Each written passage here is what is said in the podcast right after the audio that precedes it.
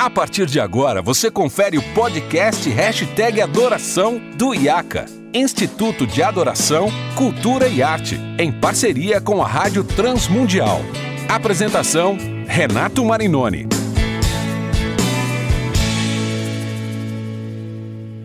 Olá, seja muito bem-vindo a mais um episódio do Hashtag Adoração. Você já sabe, eu sou Renato Marinoni esse podcast é produzido pelo IAC, Instituto de Adoração, Cultura e Arte, e também pela Rádio Transmundial. E nós estamos aqui na terceira temporada, isso mesmo, na terceira temporada do Hashtag Adoração, com mais de 90 episódios. Esse é o nosso episódio número 96, chegando quase a 100 episódios. E hoje eu tenho a alegria de receber dois convidados muito especiais. O primeiro convidado que eu vou apresentar é um querido amigo já de alguns bons anos, talvez a pessoa mais pop do, do meio evangélico brasileiro, uh, um digital influencer uh, do meio evangélico cristão, um cara que tem feito bastante diferença na internet e creio que na igreja brasileira.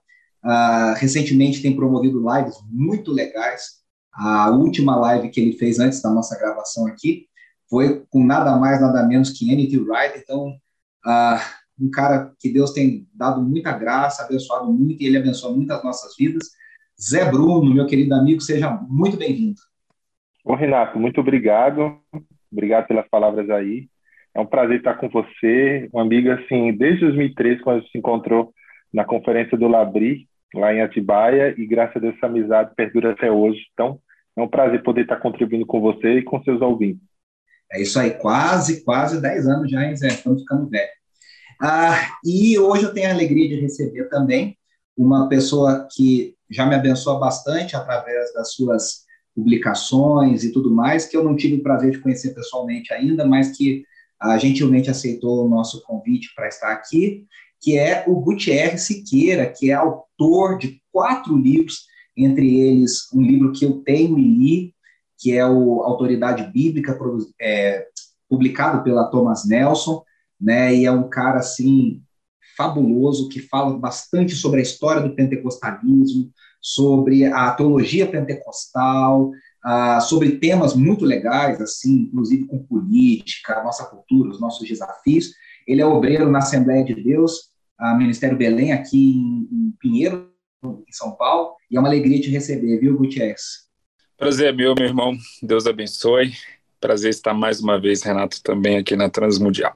É isso aí. Eu falei o nome do livro errado. Eu falei assim, incompleto, né? Deixa eu falar, deixa eu fazer a justiça ao, ao é. nome do livro direitinho, que é Autoridade Bíblica e Experiência no Espírito, que é, uma, é, uma, é um livro publicado junto com o Kenner, né? É seu e do Kenner.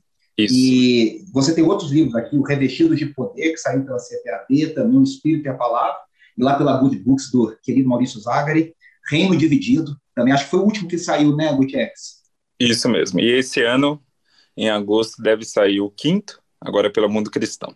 É isso aí, que legal, muito bom. A gente tem feito uma série aqui no Hashtag Adoração falando sobre temas ah, os quais a igreja deve pensar sobre como cantar isso, como colocar isso no seu repertório, porque a gente fala de adoração, e, e, eu chamei vocês dois, que são pentecostais, por, por, de propósito, né, propositalmente, intencionalmente, porque a gente é, muitas vezes fala de adoração e na cabeça das pessoas é um negócio meio etéreo, assim, a gente não consegue muito dimensionar, a pessoa acha que é meio que viajar na maionese, e, e, e tem algumas tradições evangélicas que quanto mais a pessoa viaja na maionese, parece que mais espiritual ela é, mais, mais profundo ela está tá caminhando.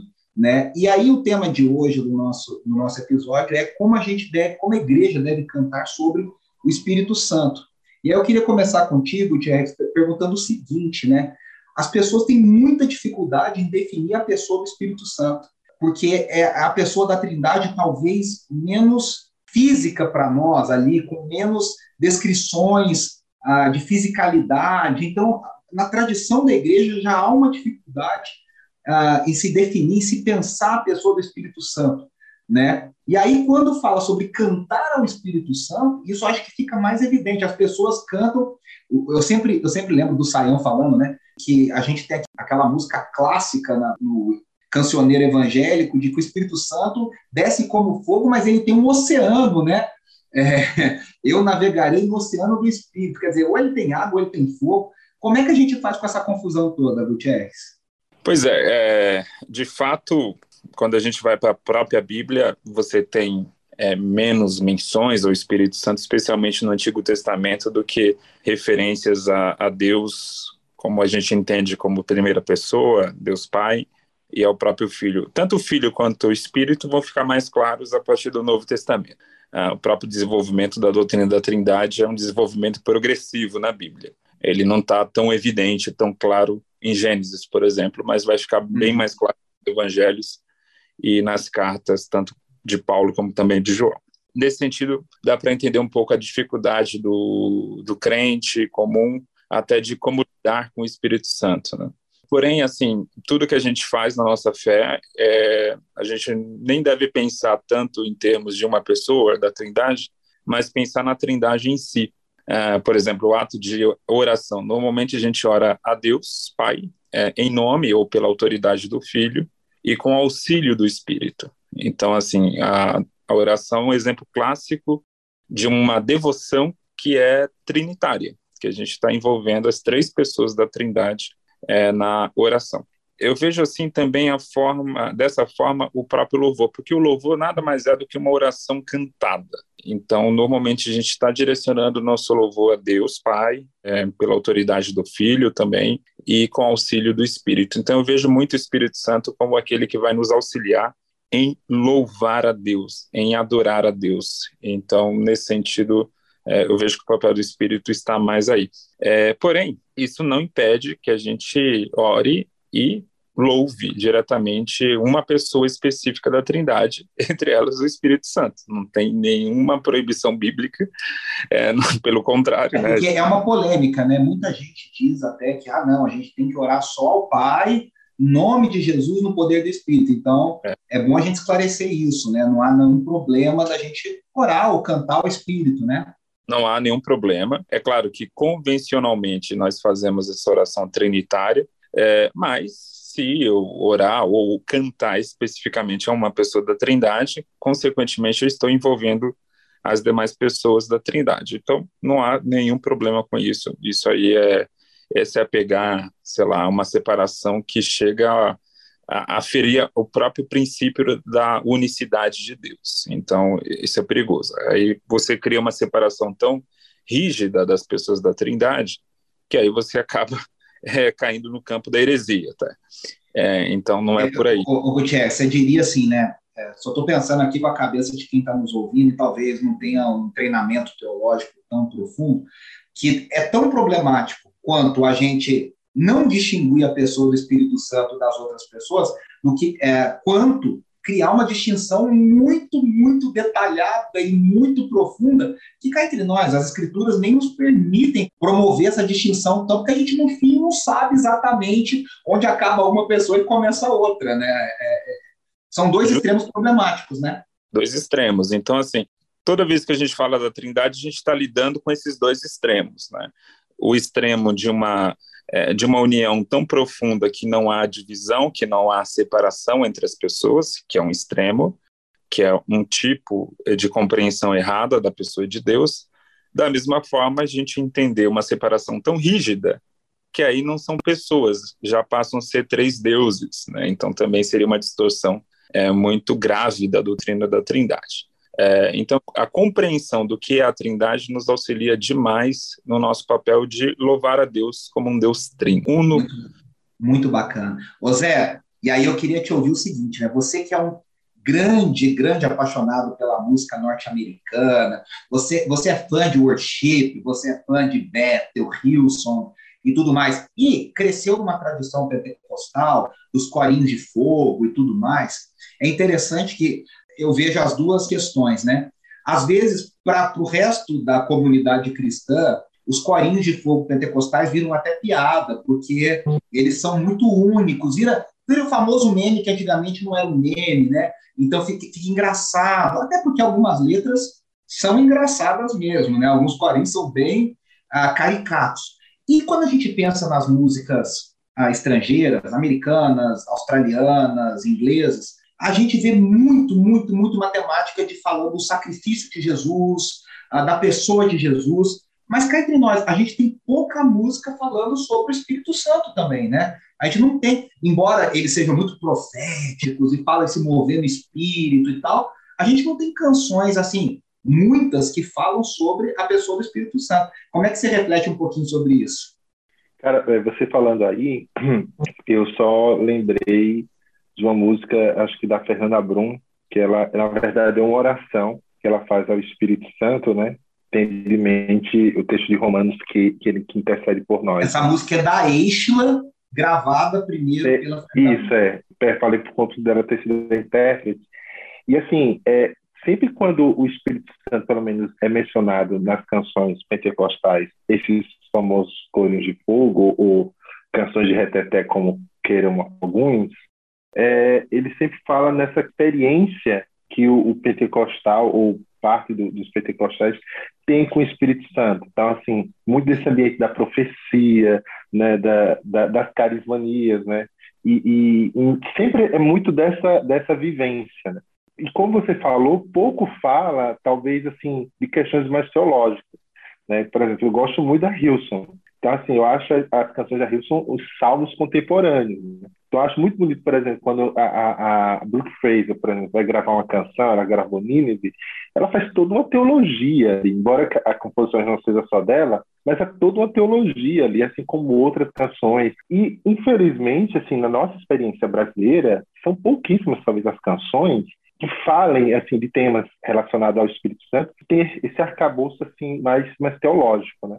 Então acaba que a gente vai vai sendo é, beneficiado mais com essas produções estrangeiras e nos poucos casos que a gente tem aqui no Brasil. Agora você falando, não, não me vem à mente uma canção em português sobre o Espírito Santo que tem esse peso mais teológico, digamos assim. É, eu lembro, eu lembro da Holy Spirit, que é, foi gravada pelo Baruch pelo Leonardo Gonçalves, mas é uma versão. Aí eu lembro da uhum. Behold, da Hilson, que é uma música muito trinitária, né? Que é o Canta Minha Alma, também uma versão. Ah, então, é verdade, a gente tem, ah, eu creio em Deus nosso Pai, eu creio em Cristo Filho, né? I Believe, da Hilson também. Então, a gente tem poucas canções, e aí foi o que você falou, às vezes, às vezes é que a gente tem são letras que o Espírito Santo é uma, é uma, como diria o Roberto Carlos, é uma força estranha no ar, né? Por isso essa, essa força me leva a cantar. Então, assim, parece que é um negócio meio etéreo, meio despersonalizado, né? E aí eu queria ouvir do, do Gutierrez o que, que a gente pode cantar, o que, que a gente pode orar, o que, que a gente, como igreja, pode proclamar da obra do Espírito Santo, do, do, do, da, do, do que o Espírito Santo faz na igreja, pela igreja. Ah, o que, que, a gente, que, que você lembra aí que a gente pode destacar como pontos principais que seriam legais a gente compor sobre isso, a gente cantar sobre isso, a gente colocar isso no nosso culto. Vamos voltar à tradição da igreja. Uh, tem uma canção chamada Vem Espírito Criador, que ela é do século IX e ela é até hoje cantada, muito cantada pelos católicos. É atribuída essa canção a esse período histórico da igreja, lá no século IX. É, e ela é uma letra incrivelmente teológica, muito rica, muito boa, eu estou com ela aqui na, na, minha outra tela. E, por exemplo, tem um trecho que diz o seguinte: é, Vem Espírito Criador, sois o doador dos sete dons e sois poder na mão do Pai, por ele prometido a nós, por nós seus feitos proclamar. Então, assim, é, mostrando os papéis é, de, de ação do Espírito Santo, como, como aquele que distribui dom, como aquele que distribui poder, como aquele que é prometido é, ao crente e como aquele que fortalece o crente na sua proclamação. Então, várias atribuições do papel do Espírito Santo, especialmente aqui em João e Paulo, estão nessa frase. Né? Então, ela é altamente teológica. É, tem outro trecho que vai dizer assim: é, Vós sois chamado o intercessor de Deus, excelso dom sem par, a fonte viva, o fogo, o amor, a unção divina e salutar. Então, assim, várias imagens também que a Bíblia vai apresentar do Espírito Santo. Então, é possível, porque já foi feito. É, há várias canções que seguem essa mesma temática do, desse hino do século IX. É, então, a gente está falando aí de um hino de mais de mil anos. É, então, a gente tem aqui um caminho a percorrer. É, mas, assim, de maneira geral, é, eu também não repreendo hinos que são atribuídos em louvor ao Espírito Santo que sejam excessivamente até, digamos, individualistas, no sentido daquela oração muito profunda, aquela oração muito, é, muito da alma da pessoa que compôs.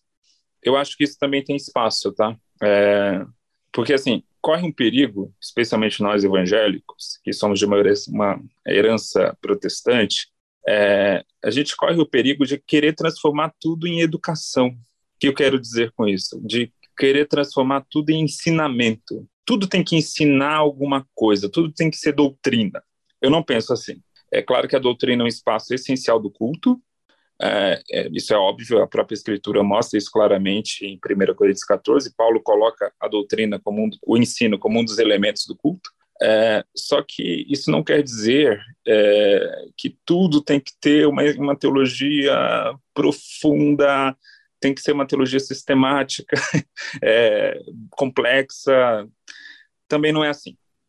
É, se a gente for para os Salmos, por exemplo, e eu acho que é uma dificuldade de muitos evangélicos quando vão pregar em salmos, ou até evitam pregar nos salmos, porque não tem como extrair muita doutrina do salmo.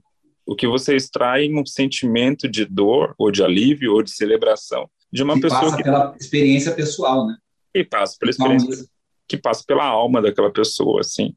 Então são experiências profundas que levam alguém a escrever um salmo como Davi, dizendo: Senhor, não retires de mim o teu espírito sabe? Ali é, um, é uma dor profunda de arrependimento.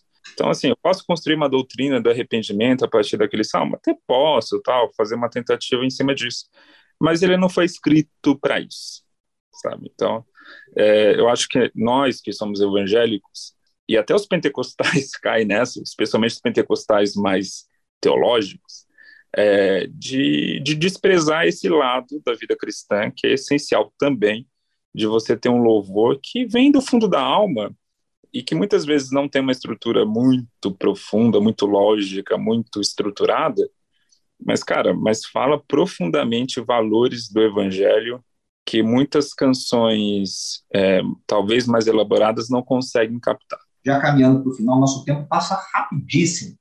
E durante muito tempo eu frequentei ambientes pentecostais, neopentecostais, na adolescência e tudo, e ministrei já em muitas igrejas pentecostais e neopentecostais, tem essa coisa, ah, a igreja tinha esquecido do Espírito Santo, mas se a gente olha também, por outro lado, a gente tem sempre em outras tradições teólogos, escritores e pastores que deram muito destaque ao Espírito Santo. O Joe Owen, o próprio Calvino, a, a Martin Lloyd Jones, né, um grande pregador de Londres, que escreveu sobre a pessoa do Espírito Santo, o batismo do Espírito Santo, o próprio John Stott, no entendimento dele, que é diferente do entendimento pentecostal, mas falou sobre o Espírito Santo. Então, eu queria te ouvir um pouco sobre isso.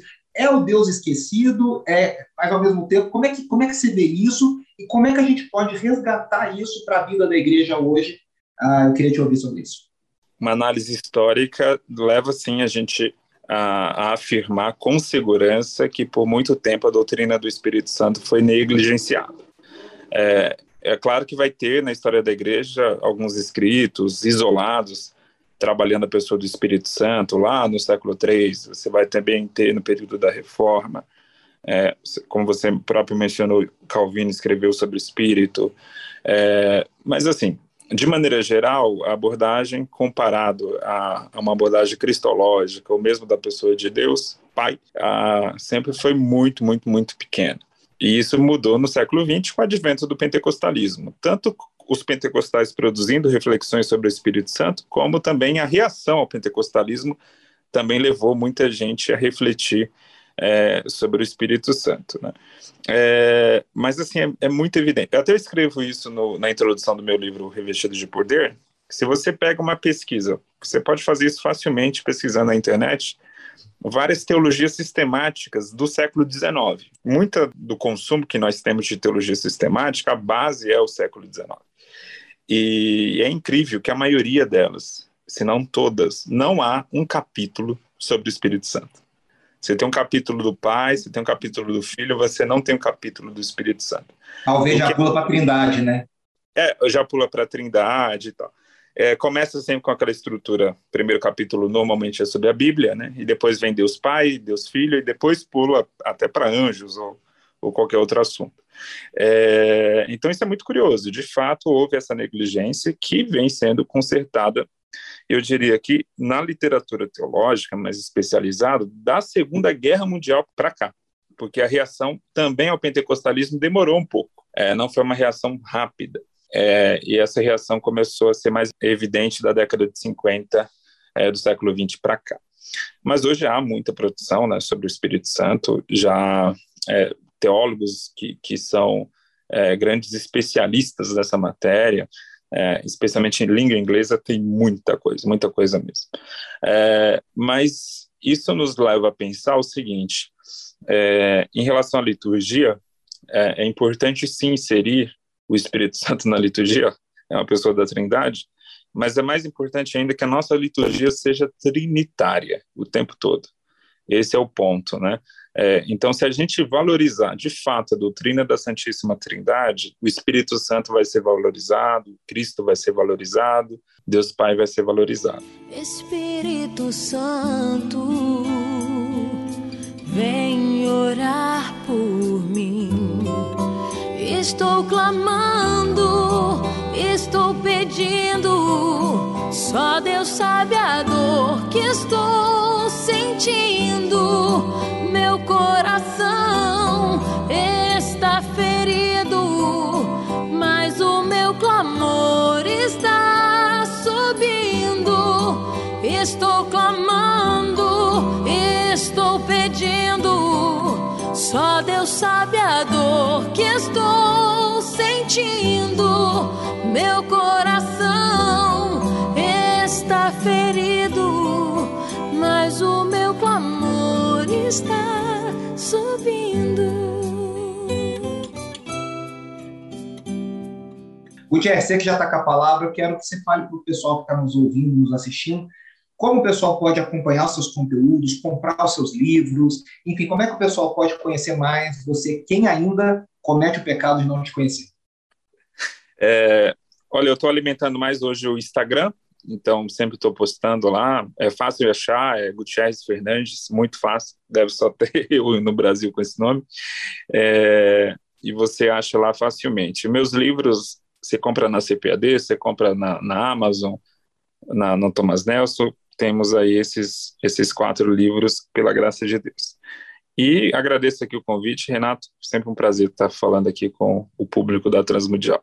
Muito legal, obrigado. Zé, como é que está aí a programação das lives? Como é que o pessoal assiste, acompanha? Fala do teu canal no YouTube, que é, é uma coisa mais nova, né, que você está investindo bastante. Como é que tá as lives no Instagram? Qual é o Instagram? Fala um pouquinho pro pessoal também. Então, a ideia é pegar todas as lives, né? Comecei em 2020 e ela já está em processo de, de formatação para irem para o Spotify e outros streams de áudio e para irem para o YouTube. Então, assim, a gente já está juntando a quantidade para quando chegar determinadas quantidade de lives prontas já é, compartilhar nesses do, nessas outras duas plataformas. E próximo mês a live vai ser com Greg Allison, né? É, para quem gosta do, do, da teologia do, do Wayne Gruden, né, a, a, obra do Greg Allison é considerada como um complemento no que diz respeito da história. A parte histórica da teologia sistemática do Gruden, né? Isso, exatamente. Então, em março, o papo vai ser com, com o Greg Allison. E as lives, por enquanto, as internacionais ficam no meu canal, né, do Zé. Então, se você vai no YouTube lá, coloca assim, Zé Bruno Van Hooser, Zé Bruno Anti-Wright, que aparece lá o canal, você aproveita e assina. É, e as lives nacionais acontecem todas as terças-feiras, inclusive amanhã às nove e meia vai rolar uma com o Fábio Coelho, é, lá no meu Instagram, que é o arroba Zé Bruno. Então vocês podem acompanhar por lá. Isso aí. Gente, muito obrigado. Quero agradecer de coração, acho que foi muito edificante a nossa conversa.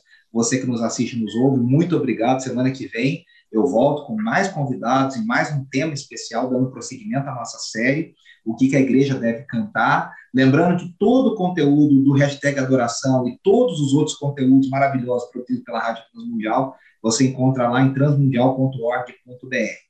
Um grande abraço e até semana que vem.